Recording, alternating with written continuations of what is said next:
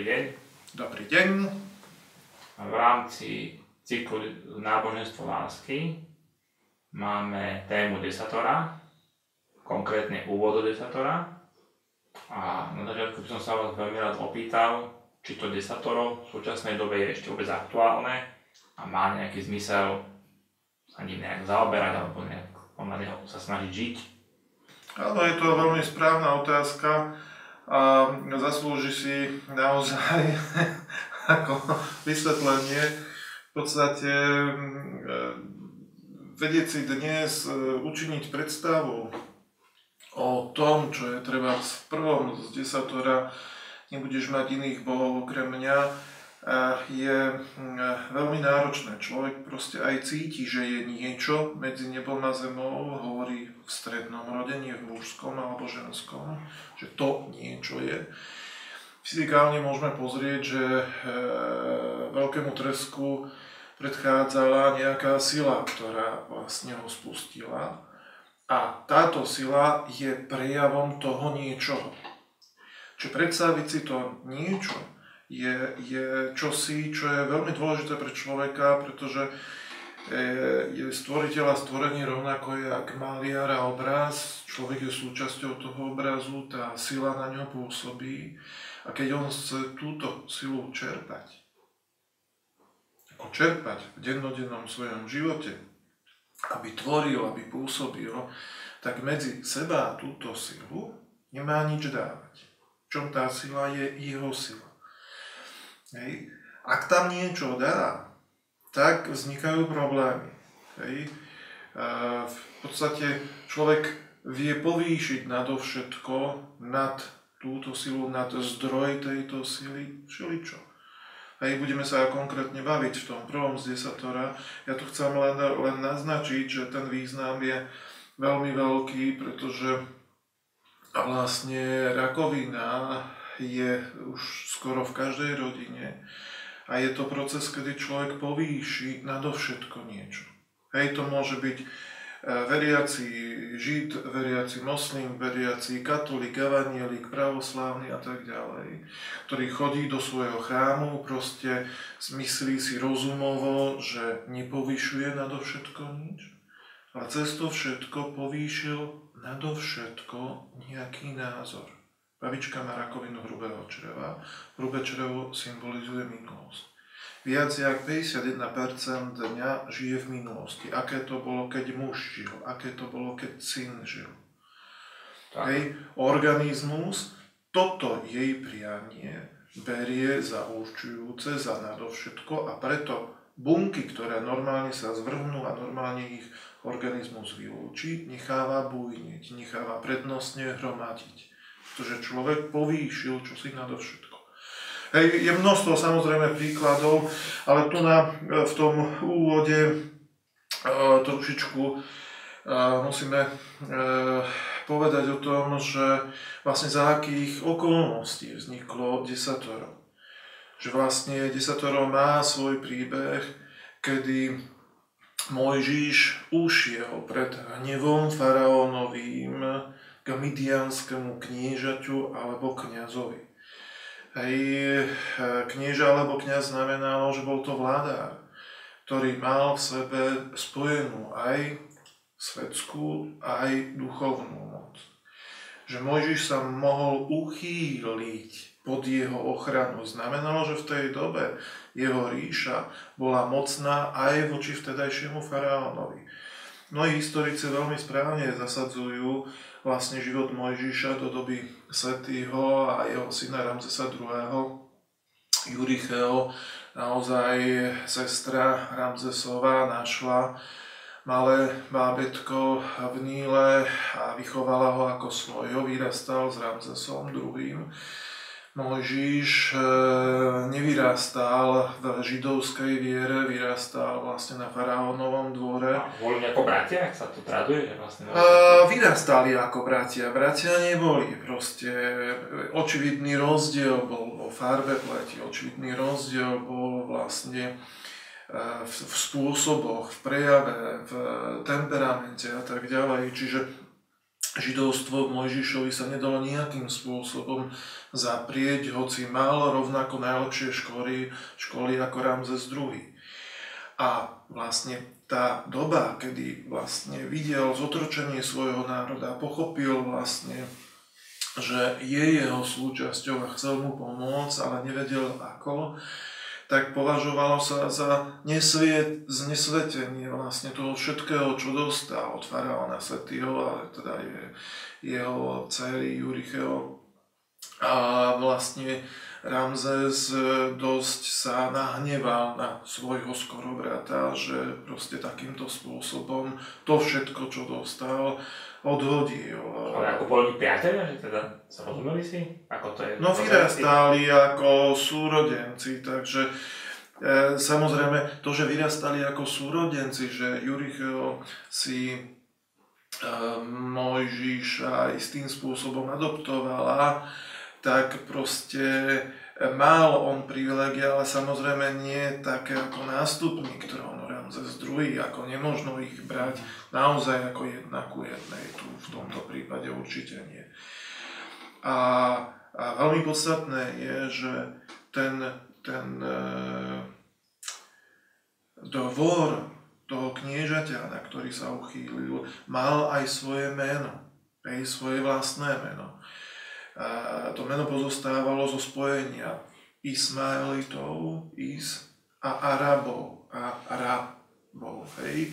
Čiže ríša Isra, pokračovateľka istým spôsobom Ismaelovej ríše, kde časť bielých mužov odišlo s Abdrušinom, synom svetla a spolu s Arabmi založili Isru, v susedstve bezprostrednom Egypta, veľkú ríšu, kde, kde syn svetla Abdrušín vládol. Hej, bol to prvý prienik do tejto hmotnosti na spoznanie stavu vlastne hmotnosti syn svetla. A po našom znamená v našich dobách Svarožíc, syn svetého Svaroga, alebo najvyššieho boha svetého svetla alebo nebeského svetla. Čiže to, čo je aj v iných neskorších literatúrach pomenovávané ako Parsifal. Hej, čiže doba vlastne prieskumu zeme nastala, Abdrušin prišiel na zem a do jeho ríše sa uchýlil. Videl jeho dvor, videl vlastne ako je usporiadaná jeho ríša, jeho štát, videl do duchovných vecí, ktoré boli mnohom odlišné hej, od teda duchovných prejavov v Egypte. Bol nesmierne inšpirovaný až fascinovaný touto ríšou a jej vlastne spôsobom prežívania, vládnutia a tak ďalej. Ale vlastne čakala ho najdôležitejšia úloha precítiť súcnosť najvyššieho. A v tomto Abdrušin bol nesmierne neoblomný, nechcel, aby on automaticky niečo preberal, ale nechal ho, nech dozrie k svojmu pôsobeniu, nech sám svojho Boha spozná. A vlastne v tých, tých komunikáciách vyslovene hovorí o Mojžiš Abdrušinovi, že on chce vlastne tú silu čerpať, ktorú on má, ktorú cíti, že je ešte silnejšia ako faraónová sila.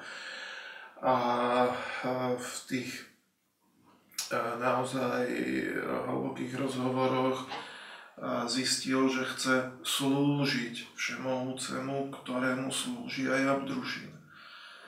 No a Abdrušin mu na to hovoril, že ale to je jeden jediný Boh, ktorého uznáva aj jeho národ že on musí v ústraní sám precítiť jeho súcnosť.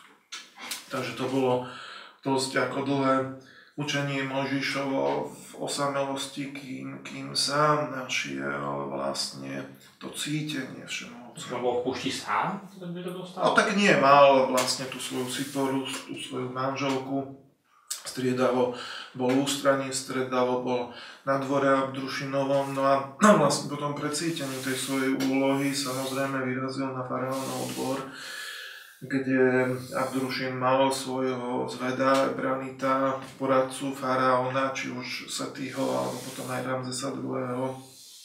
No Svetý proste nesmierne žiaril lil na silu a moc Abdrušína a zaprísahal na smrteľnej posteli Ramzesa, že musí zavraždiť Abdrušína.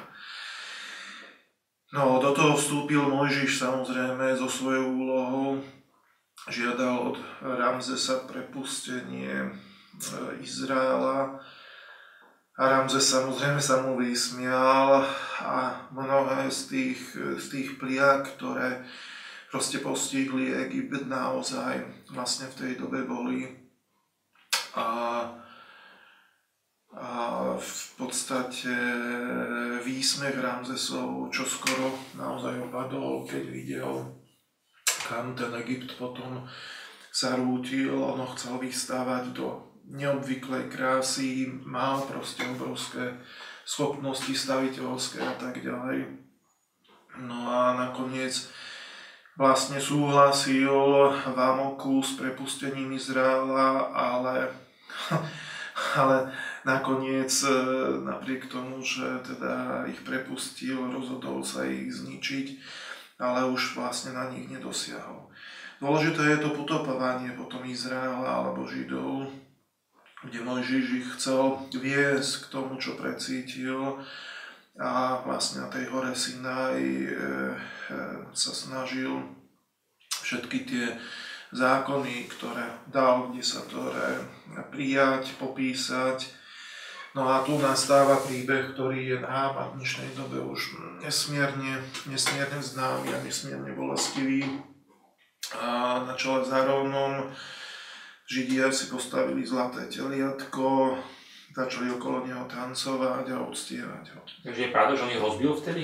Áno, Možiš prišiel po dlhom čase z hory Sinai, keď videl, čo sa deje, rozbil dosky e, v návale hnevu, ale potom samozrejme zistil, že nie všetci Židia sa pridali na Aronovú stranu.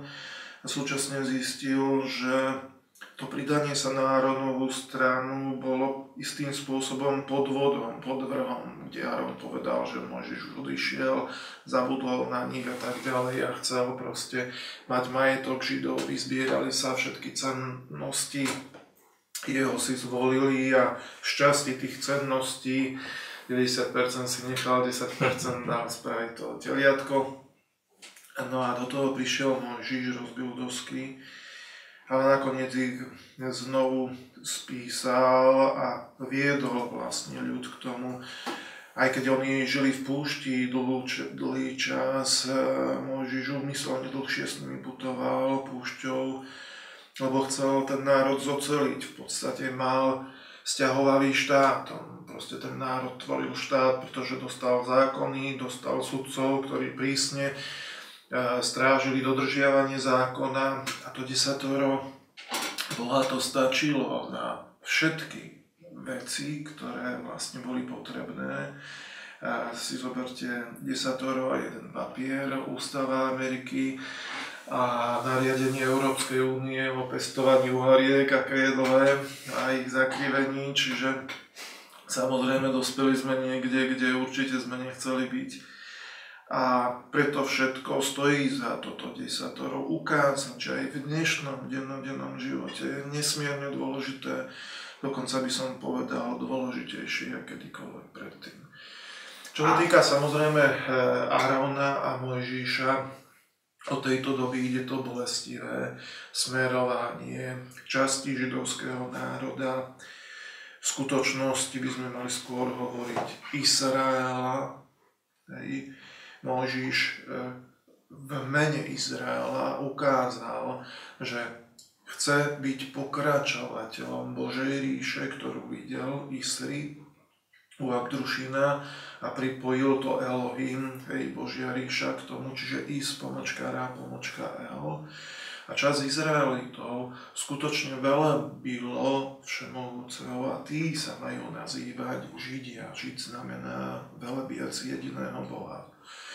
Ale potom e, časť z Arónom na čele predsa len sa kláňal zlatému teliatku a títo sú v našich končinách pomenovávaní ako židáci, na rozdiel od židov. Proste žid je vznešený pojem, židák je opak vznešeného pojmu. Ten, ktorý sa klania biznisu, klania sa doláru, klania sa zlatu, klania sa proste niečomu, čo je hmotné, čo nie je duchovné. A ja sa pýtať, či je nejaký rozdiel medzi blahoslovenstvami a týmto desatorom?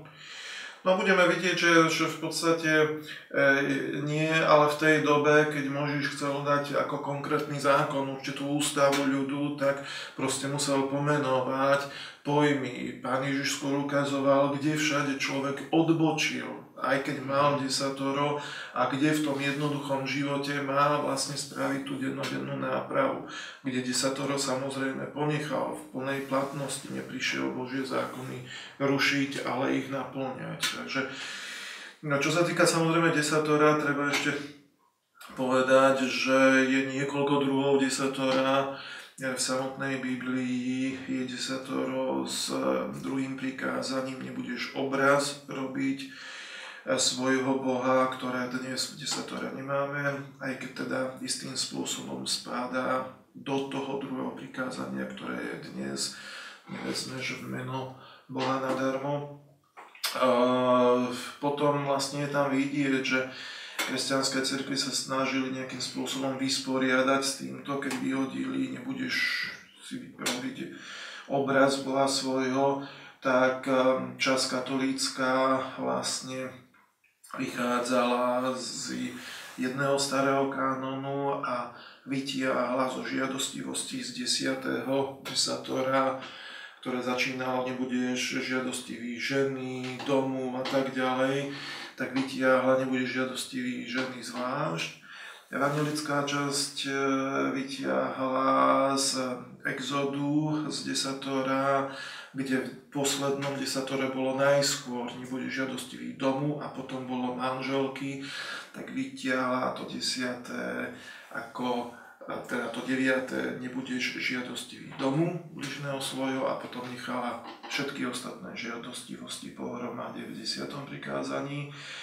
A treba zreformovaná církev v Uhorsku a teda aj na Slovensku ponechala istým spôsobom desatoro v pôvodnej verzii z Exodu, kde nechala aj nebudeš robiť obraz svojho Boha.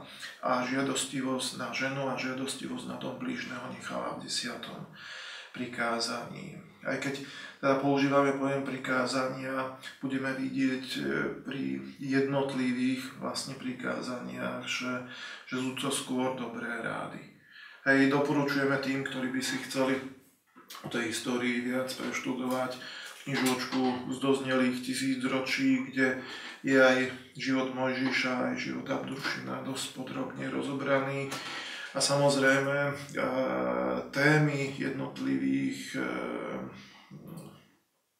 prikázaní zoberieme z knižočky, ktorú som už ukazoval niekoľkokrát vo svetle pravdy z toho pôvodného vydania, aby sme teda naozaj učinili zadosť samotným témam, tak jak ich eh, Abdrušin v tom svojom druhom živote v Nemecku za doby Hitlera vlastne priniesol. Kedy by sa vlastne dali získať tie pôvodné, alebo tie, ktoré priniesol Mojžiš, alebo tomu najbližšie, vlastne preklad je preklad vždy, tak e, v podstate Mojžiš mal silu vykladať to desatoro vlastne do ďalších a ďalších rozvetvení. Takže v podstate tie témy, či zoberieme naozaj Exodus alebo jednotlivé kresťanské církvy vlastne sú identické, len sú trošku ako v tých škatulkách trošku poprehadzované. Takže, takže dnes pátrať ako presne po tom znení možno archeológovia sa dopátrajú o niečom ešte presnejšom, ale tie témy samé o sebe naznačujú, že treba ich naplniť a pochopiť a potom vlastne je to úplne v poriadku. Takže majú sa naši poslucháči na čo tešiť aj diváci. Ešte možno, možno taká zmienka, že, že to obdobie Mojžiša je istým typom e, historikov e, dosť, dosť dobre zasadzované do tej doby Ramzesa II., čiže zhruba do obdobia, keď vládol Sety 1290 rokov pred našim letopočtom až 1279 pred našim letopočtom a potom nastúpil Ramzes II 1279 až do roku zhruba 66 rokov odvtedy, čiže e, nejakých 1213 zhruba. Čiže to je, to je obdobie, kedy, kedy celý tento proces sa odohral.